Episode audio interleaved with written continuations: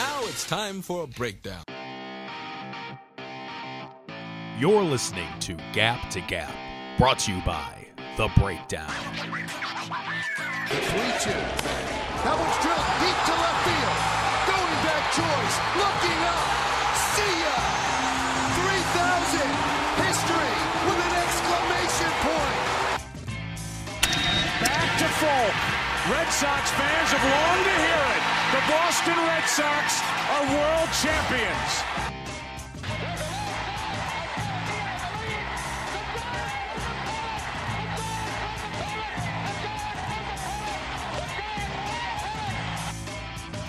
A swing and a drive to deep right, away back, gone!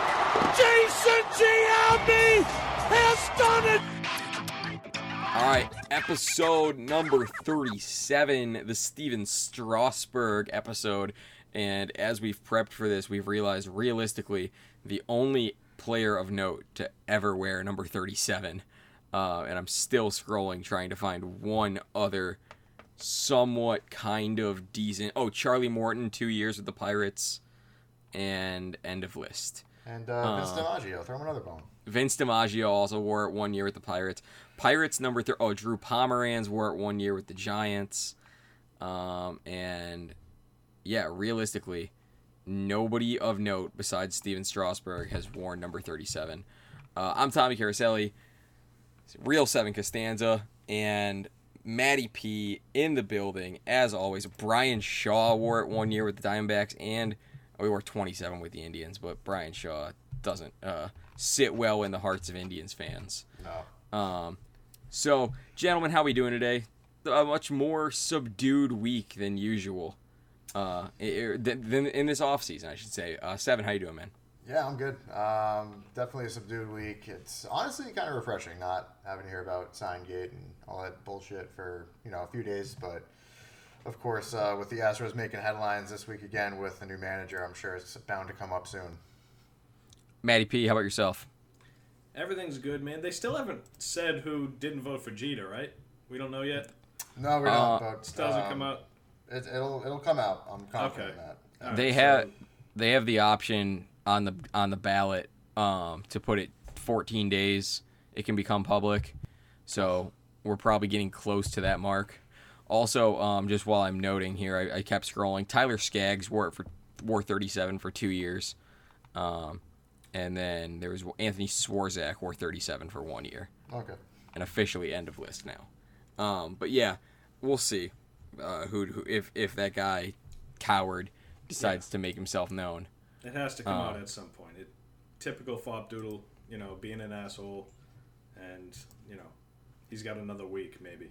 We'll give him. Yeah, I mean it's ridiculous. But I mean like I feel like when when you get into this eh, and I feel like we saw it a lot this week just around social media. You just get so many like goober mooches that are just like in there just trying to find business that's might not necessarily be theirs.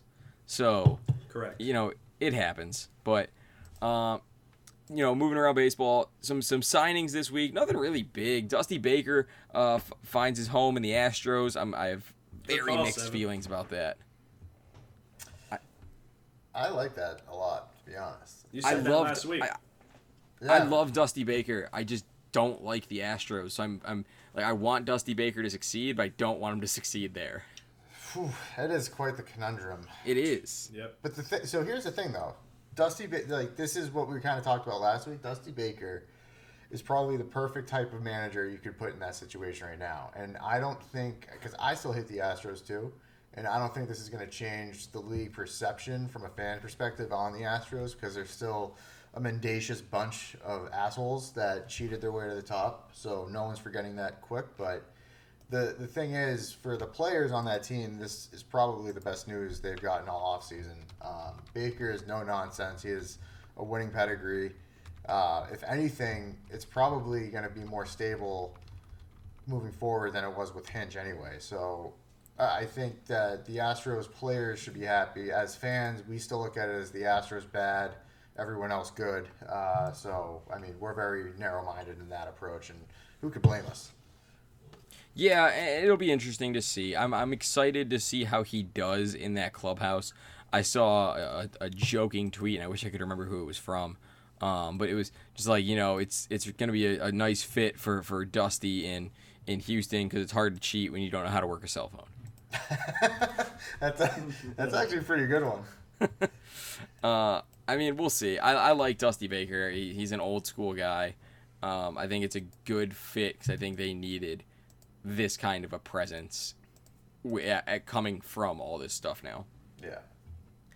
Um, free agent signings: Nick Castellanos to the Reds. I love this move.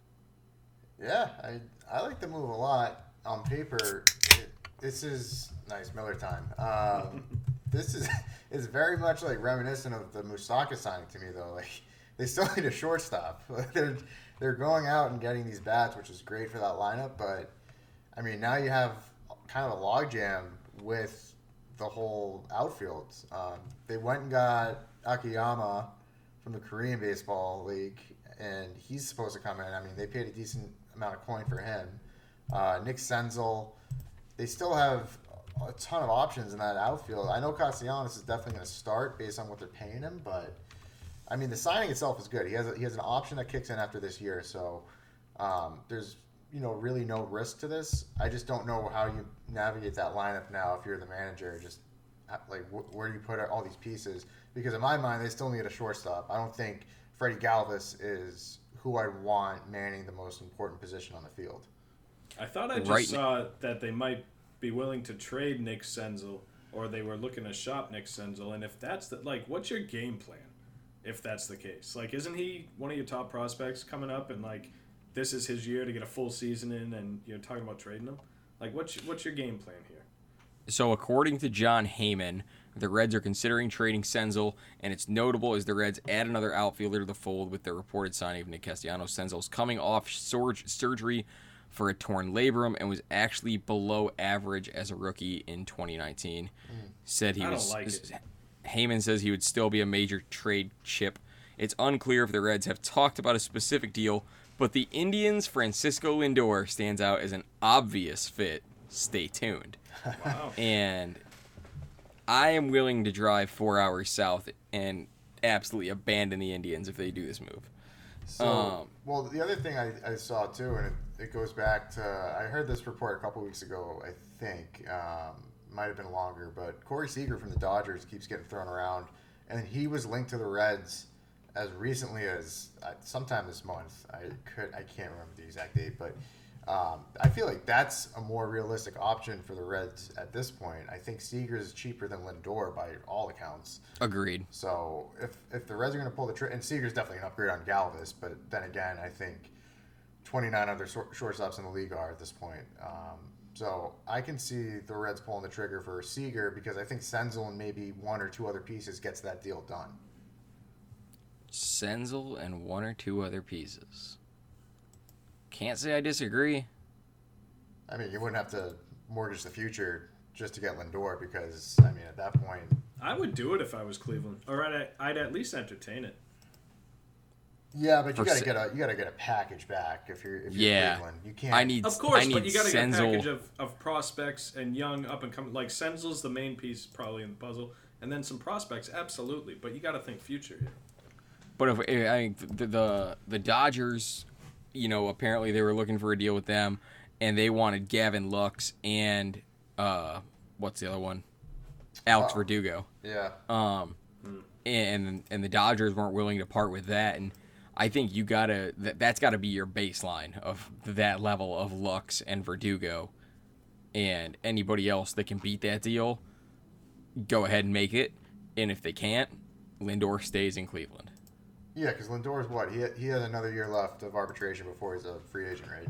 Correct. So yeah, it's there's no rush to to do And you, that. you don't want to give them away. You know, That's the thing. like, Exactly. it's different with the Red Sox trying to move Mookie right now because Mookie's making I think 27 mil in arbitration this year in his last year of arbitration. Uh, he's a free agent next year. The Sox can't afford him by all accounts. they uh, tried, man. Yeah, and that's the thing though. If you're the Sox, like yeah, you kind of are pressured to trade him now because you you want to get something back for him. You don't want to just let him walk. Um, Yep.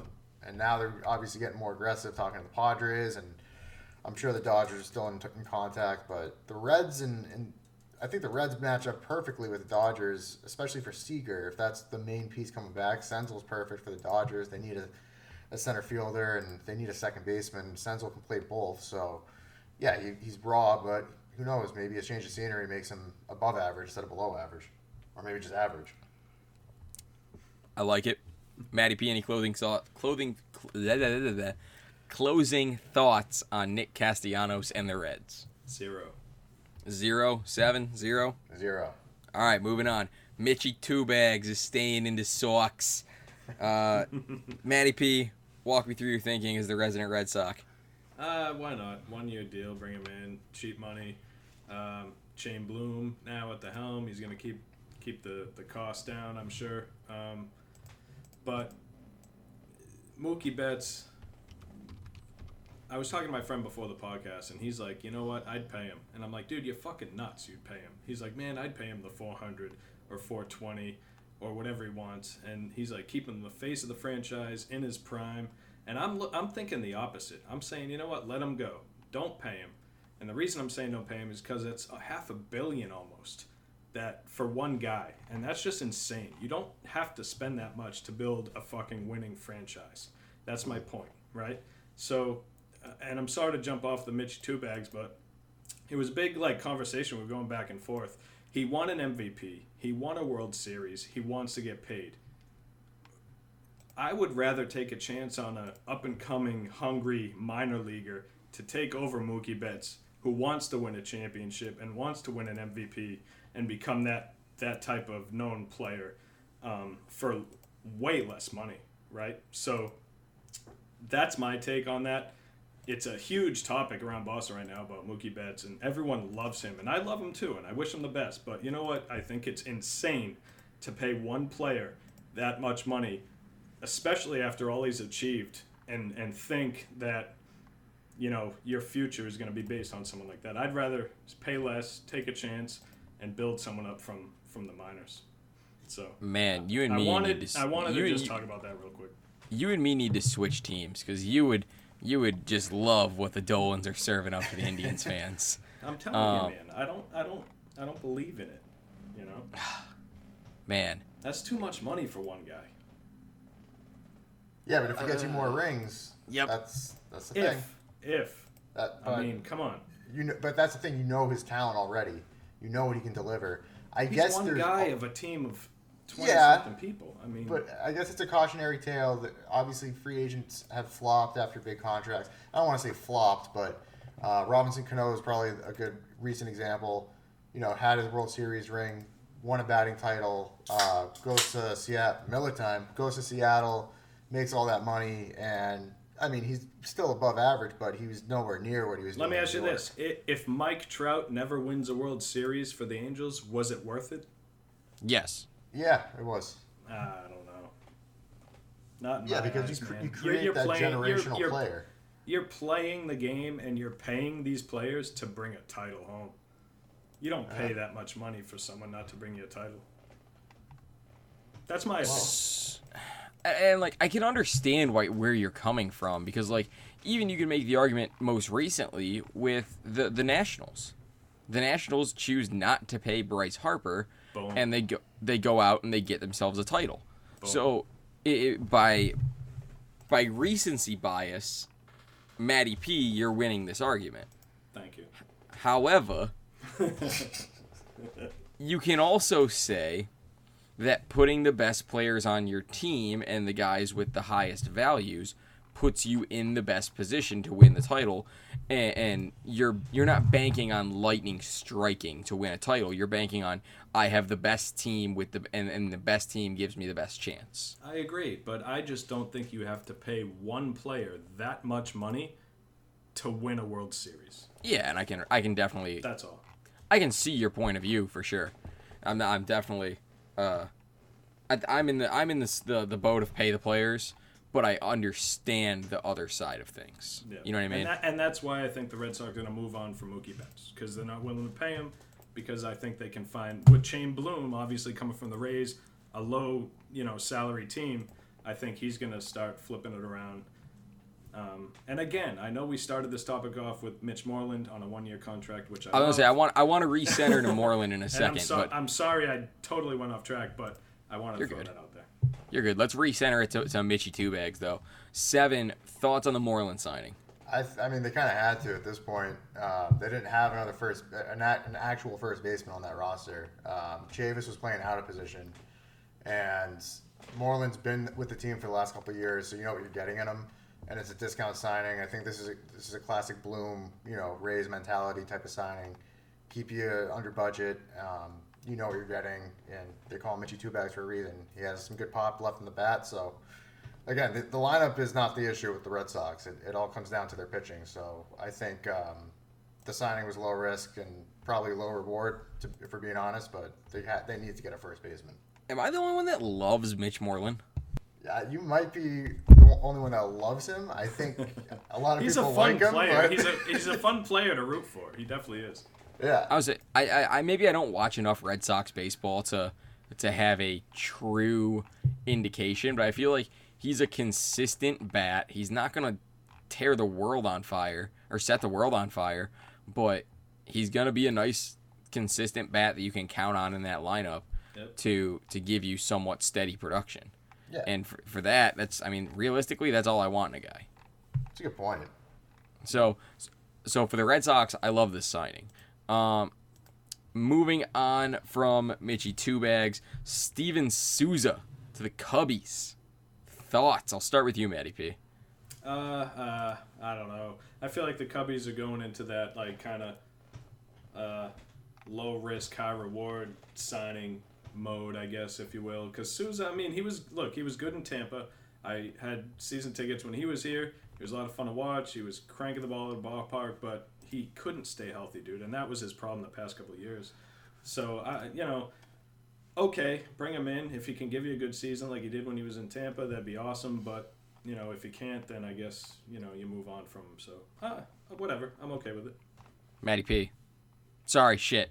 Seven.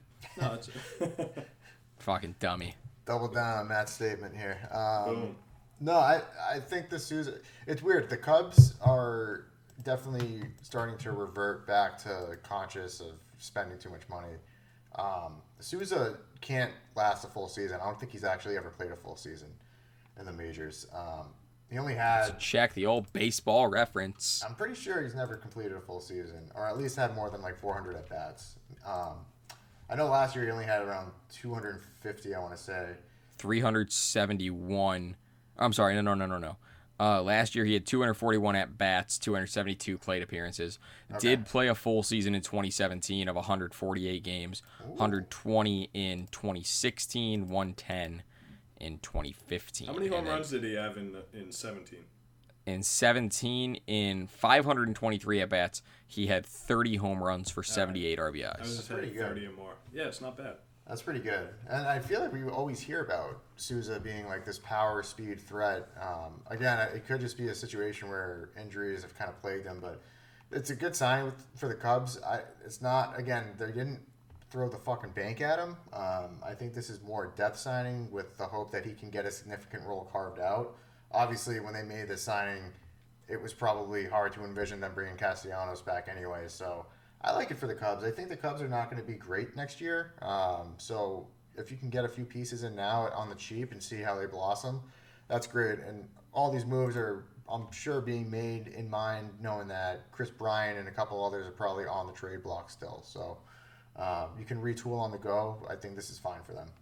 For what it's worth, Baseball Reference has him projecting under 200 plate appearances, under 10 home runs, under 30 RBIs. Wow, that's a that's a steep uh, drop off from a couple years ago. Yeah, I, I would agree with that. I don't know if I would put him that low. I think if you can get him, you know, 300 plus at bats, and maybe they're not regular at bats in the sense that he's a, you know, a solid starting outfielder, but I think he still hits better than those numbers.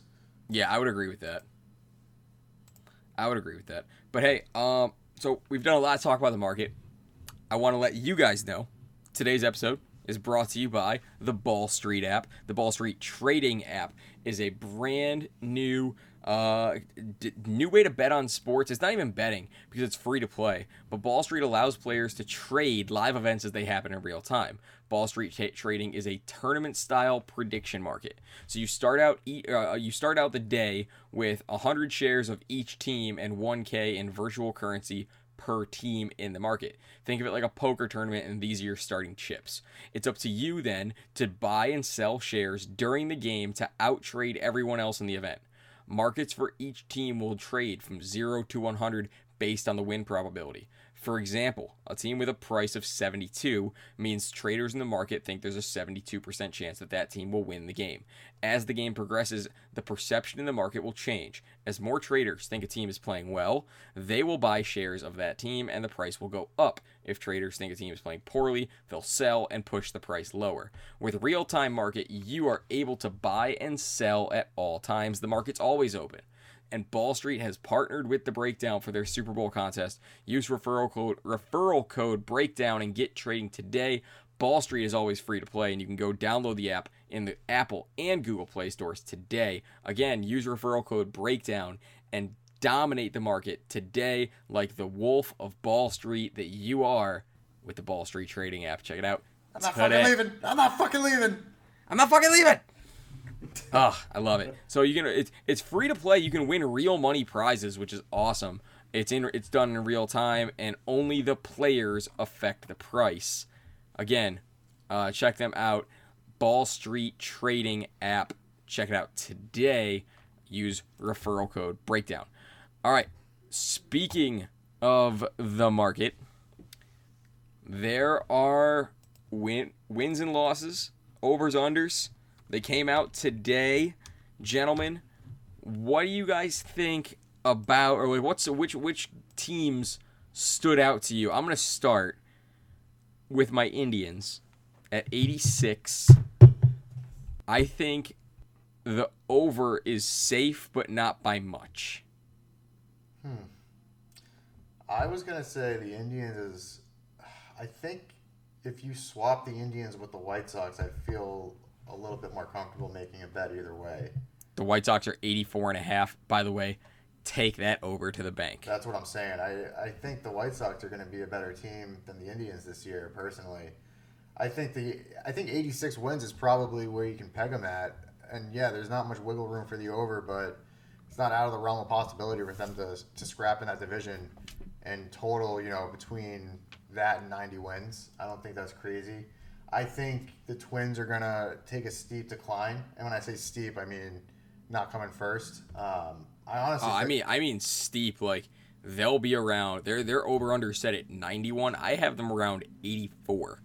Yeah, I I think that division is so tough to predict. I honestly think the White Sox are going to win that division. So, just based on the offseason they've had and all the young talent coming up, they've had some veteran signings. They're a hungry team. The Twins kind of caught lightning in a bottle last year. And yeah, they had some signings to that rotation to improve their pitching, but I don't know if it improves it that much. I think 91 wins is asking a, a lot of this team because teams that rely on their offense like that, uh, it's just tough. I mean, I know the Donaldson signing helps, but 91 wins in that division where it's going to be so there's so much parity with that with the, the three teams at the top with the White Sox, the Twins, and the Indians. You can throw the Royals and the Tigers out, but the other three teams are going to be neck and neck. I feel like. I'm not doubting that the Twins will swing it with the top level teams in the American League, but I see their pitching falling back to earth pretty pretty hard. Yeah, that's what I'm saying. I, the the is going to be there. I just think when you count on that to outclass pitching, it doesn't always go that way, right? Mm-hmm. And that's why I like the White Sox so much because they've actually made substantial additions to that rotation. So with Keuchel, with some of the young guys coming up, um, Kopech's still coming back from Tommy John. I don't know when he's going to be back, but that's obviously like getting an extra, you know, top talent arm in, into the rotation for free. Um, I just think there's too much potential with the White Sox, and I'm definitely going to hammer that over at 84 and a half. Matty P, when you're looking at the sheet, what stands out to you? Could you please remind me of the Cleveland Indians over under number again? 86. I'll take them right at that number, and I'm going to say the White Sox win the, division, but no team in that division breaks 100 wins. It'll be under 100 wins. The White Sox will probably get close to 95 to 100, and then Cleveland and Minnesota can battle for second. But I'll put Cleveland right at that number. Um, Francona is too good of a coach, and they're too scrappy of a team to, to just totally collapse like Kansas City or Detroit numbers from last year. Um, but people forget that Giolito was in the top six or seven Cy Young discussion for the Yeah. AL. So People I forget. think he's gonna he's gonna take that next step next year as well, and and possibly be in the top three or four. And Reynaldo Lopez, he hasn't had that great of a career, but he was a number one prospect or a top prospect at one point. And I think I think this might be his third year coming in. I think he's going to take a big step as well, and that's a deep rotation. So I got them for the division. No one to break 100, and that's about it. Cleveland will Cleveland will end up right around 85, 86. So if you if you if I put a gun to your head and said take the over, or take the under, where would you go? Uh, I'm not betting it. Okay. Even. Uh, Even with a gun to the head, you gotta. All right. Uh, gun to the head. Gun to the head. He's just give me the bullet. 80, 86, Give me the bullet. 86 even, right? Not not Yeah. half. No half. No hook. Under. Under. Okay. Wow. All right. Um, let's move to the AL East. Your guys' favorite division, I know. Yeah. So, uh, looking at it, you got Yankees at 102. Ugh. Under. I gotta take the under, dude. I, I, Yeah, that's one of those things. I'm looking at it and I go, I, this was this was my thought. 102 seems absurdly high for an over under. In that division too, like that's you're asking a lot of that team. I know they won over 100 games last year, but the, the addition of Cole alone does not give you an extra, you know, five six wins. You know that you have to still compete to get to 100 as it is. In that division, with the Rays and the Red Sox are going to come back strong. I I just don't feel comfortable betting over 100, especially 102. I, I bet they win 100 and even 100 wins. Yeah, I mean, I would take the under. I would take the I would take the under 102 with them. yeah. Matty P, what are you seeing with that Yankees team? Um, it's it's tough to predict the Yankees team. What's more interesting to me is three of those five teams in the division were in the bottom five of payroll in 2019 in Baltimore, Toronto, and Tampa. One of them made the playoffs. And a lot of times when you see teams bottom of the payroll like Toronto and Baltimore, they're building a young farm system, which I'm a big fan of. So I actually expect Toronto to be better than they were last year and to win more games. I'll put Boston in the middle of the pack. I'm actually going to put Yankees in the middle of the pack and take Tampa to win the division, which is going to surprise a lot of people. But I really think that that experience from last year and pretty much the same roster, they've got great depth, number one farm system in the in the league. Um, I got them the Six of the top 100 prospects. and I'll Yeah. put the Yankees just below them probably, and I think Boston's going to be rebuilding here. So, um, yeah, I, I like the Yankees under 102. I like the Yankees under 102. I like the Rays over 90. I agree with you there. I do think the the Yankees can still hold off the Rays, but I think that both the Yankees under and Rays over will hit. Red Sox are a big question mark to me. I, I wouldn't touch that bet of, of 88 on the mark or uh, with with the the mark set at 88.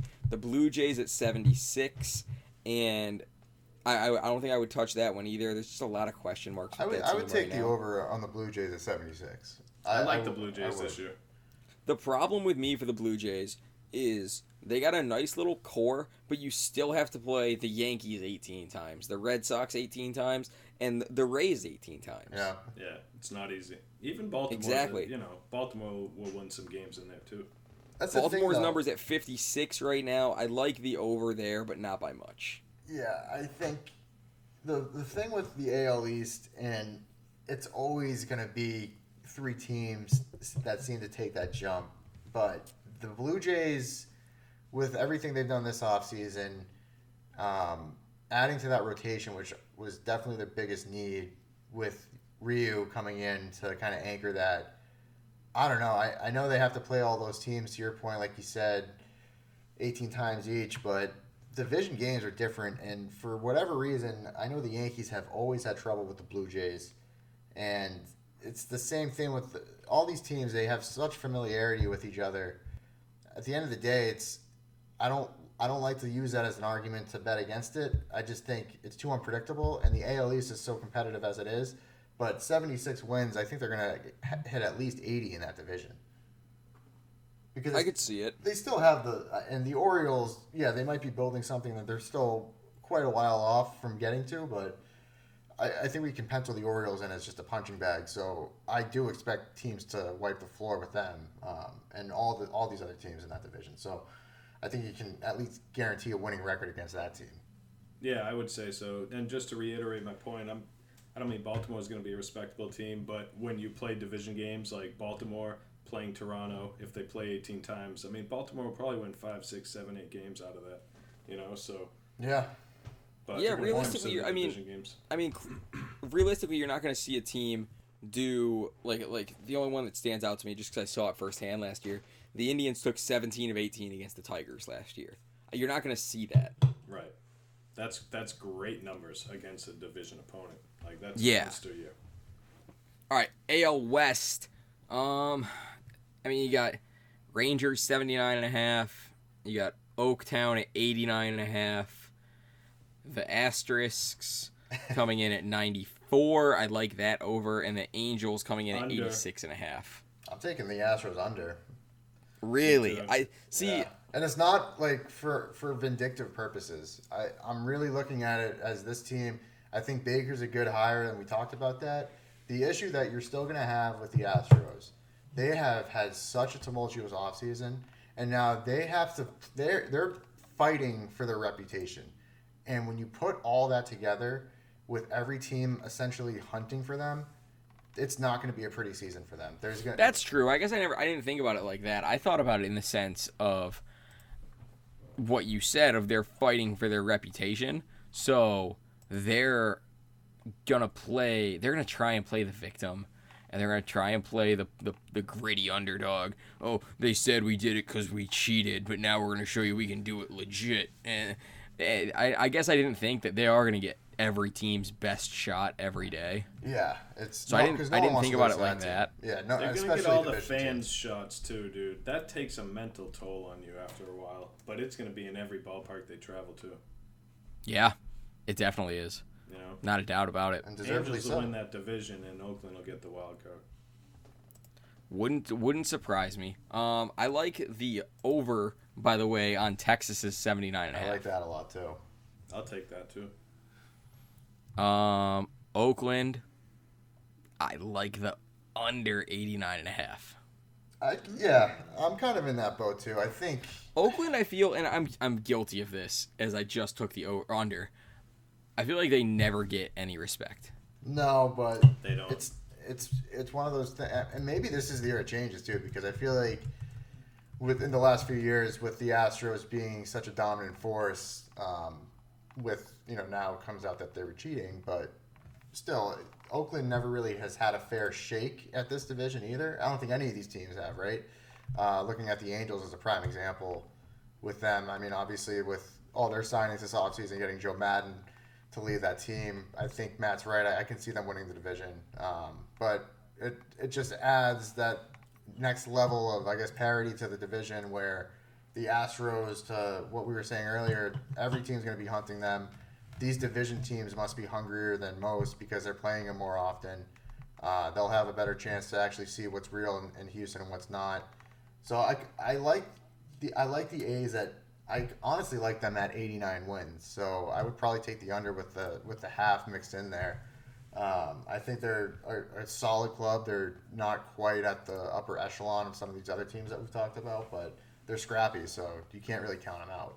They're always scrappy, dude, and I actually I think they're going to be right around that number too. And the main reason I think they'll be there is their pitching. They Yeah. always have great pitching and scrappy hitting. Where I really think Sean Manaea took a step up and is ready to be the ace over there. Mike Fiers leaked the biggest scandal in MLB history, so he's fucking motivated. And then when you throw in guys like AJ Puk and I mean Daniel Mengden is still young, Jesus Luzardo, these kids are nasty and Frankie Montas, they have a great pitching staff. And a great pitching staff could take you to a wild card spot. So I got them right around that number 289, 90, 91, and I think they'll get in the playoffs.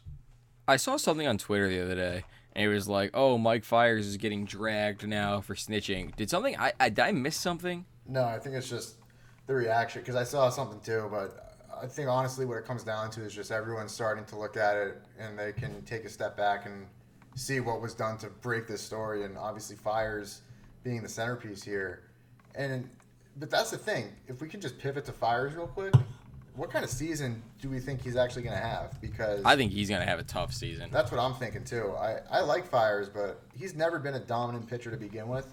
And now with all this heat on him, and he's going to have to answer these questions all season. Uh, why did he do it? What compelled him to do it?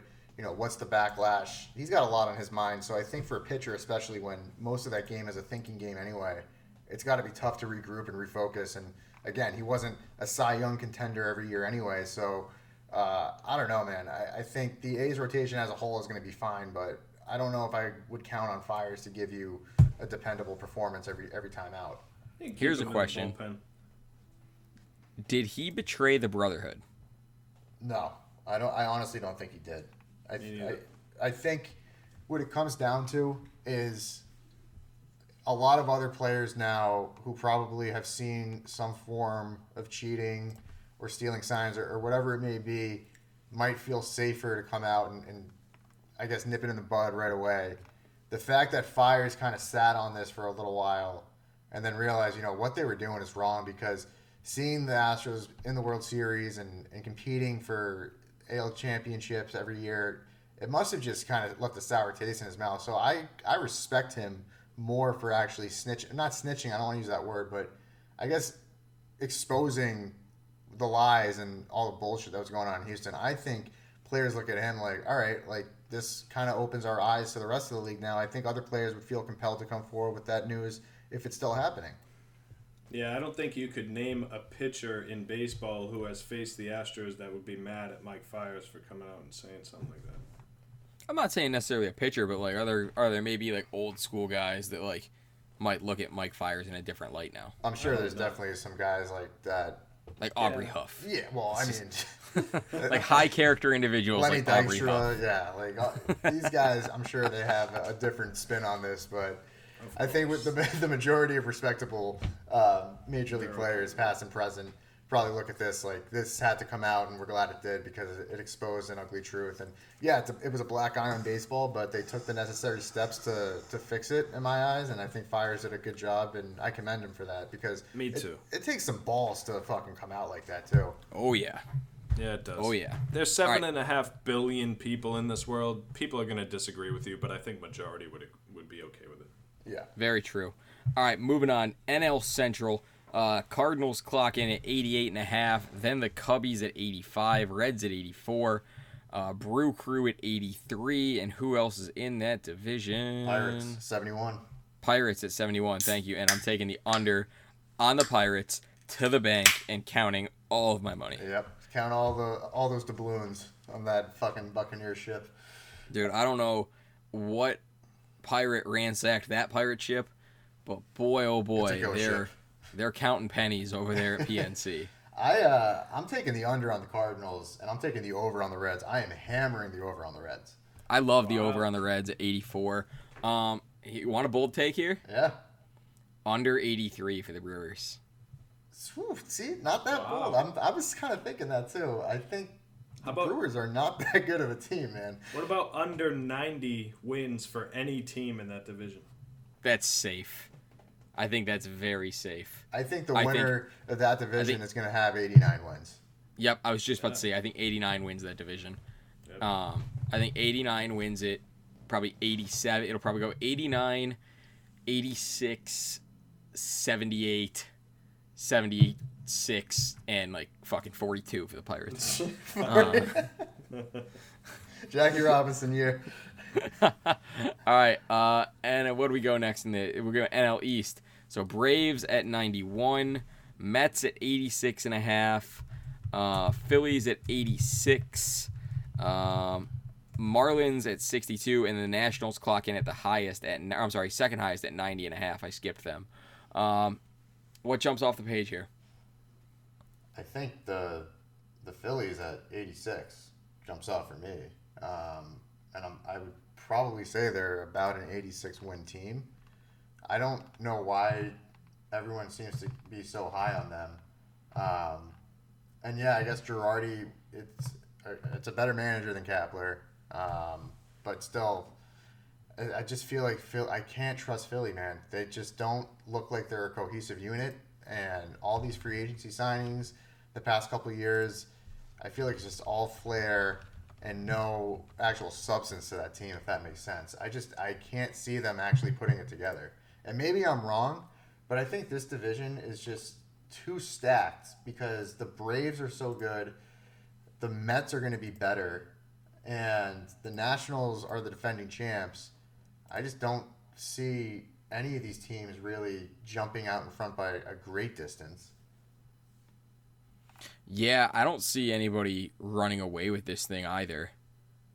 Matty P, what are you looking at here? Um, I like Atlanta to win the division. I think uh, Washington again coming back as the champs. They'll be in the hunt. I think they'll get the wild card again. But you're right. The Mets are going to be a better team. Uh, Philly's weird, man. This comes back to I don't like paying one guy. I mean, you paid Bryce Harper, and now you got all these kind of awkward pieces in place, and you know, new manager. It's going to be different over there. It's going to be uh, a, a couple year uh, project, two three year project, and you know, here we go. You paid him X amount of dollars, and you know, three four years in, you're not even close to competing for a title. So that's part of the reason why I don't like it. Um, so yeah, I like I like Atlanta. I think Washington will be close, and, and the Mets will be close as well. But yeah, Philly's Philly's got work to do. I'm so torn on this whole division right here. I like, yeah, I'm. A, I think I like the unders on almost all these teams. I don't think the Nationals are are, are gonna hit. Well, I think they could hit that. It's it's largely the same team. yeah, but again, did they catch lightning in a bottle last year? That's a good point. I don't know. That's yeah, shit. Now I'm kind of second guessing it. I don't know. Um, losing Rendon definitely hurts. Yeah, But here's the thing, though. They yeah, and I know Rendon had some timely hits in that World Series, but the thing is, if you look at the the whole of their season, it was based around that pitching rotation. Throw True. The, throw the bullpen out. The bullpen is is still going to be a problem for them. Um, but that rotation, those top three arms, I don't care who you go up against. If you're throwing Strasburg, Scherzer, and Corbin in a series, you have to like a your odds to take two or three. Yep.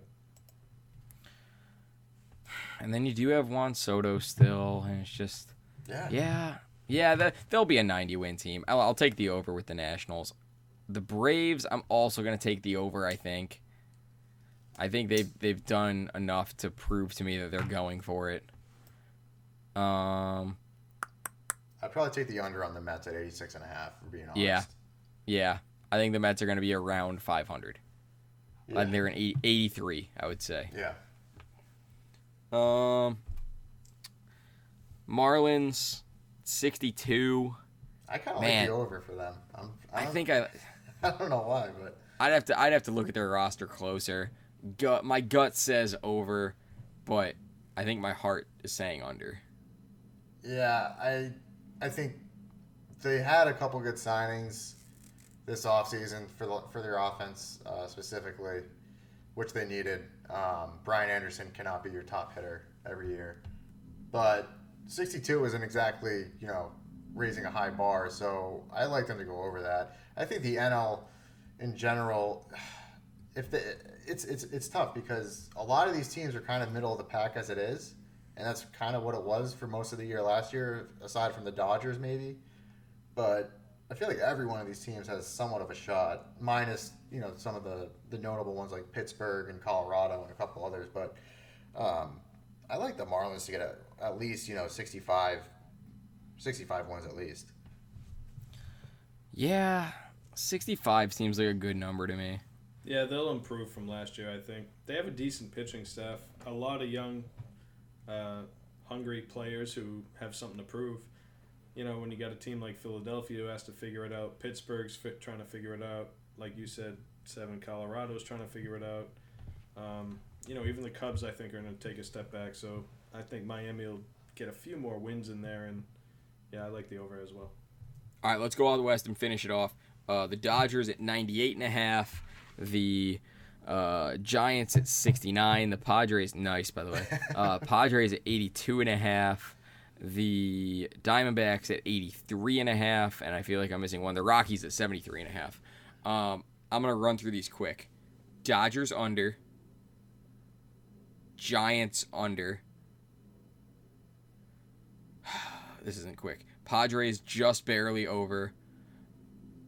Diamondbacks over. Rockies over. I, I agree with most of that. I think the Padres need to be over. Um, the Padres are, are similar to Philly, where their their payroll has just been getting bigger and bigger and bigger. So at some point, you have to put it together. And if they don't do it this year, there's going to be some serious changes to that organization. Um, I like the Padres a lot. I don't think they're going to win this division, but I like them at more than 82 and a half. The Dodgers are still the cream of the crop. I don't think there's any discussion on that. Uh, Arizona got better, but I like them at like 83, 84 wins, so I would take the over, I suppose. And then the Rockies and the Giants, yeah, you can probably take the under on both of those teams. Matty P. Uh, yeah, I'm, I'm, I'll agree for the most part. I like Arizona actually to compete for the division with the Dodgers. San Diego real close, so I'll take Arizona over. Dodgers uh, under, and San Diego over. Um, I think those will be the top three, and I think Colorado and San Fran are gonna have a tough year.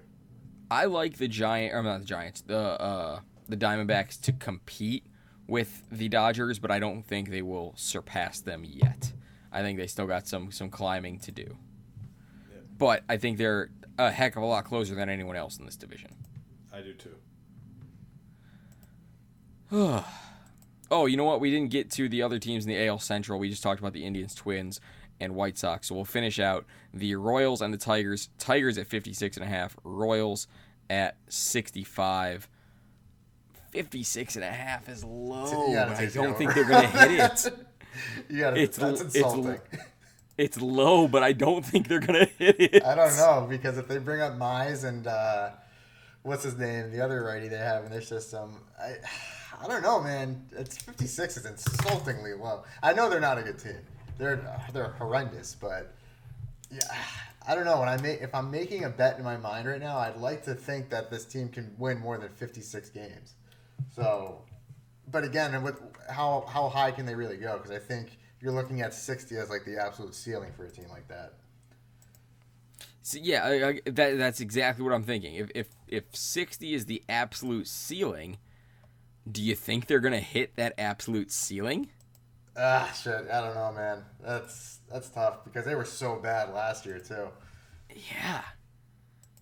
I'll take the under on both. Yeah. Yeah. I think you could probably take the I think I- both. I think I'm with you there. And boy, that's that's a tough. Tigers fans, just I'm sorry. That's a tough look. Better, Actually, better days are No. ahead. No, I'm not sorry because you guys beat the piss out of us like almost on the daily for the better half of my teen years. So it's nice to get a little bit of it back.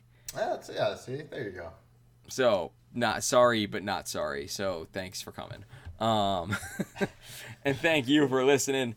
Until next time, I'm Tommy. He's Matty P. Seven was here as well. Thank you guys for listening. Hope you guys have a great day where and whenever you're listening. And we'll see you next week right here on Gap to Gap.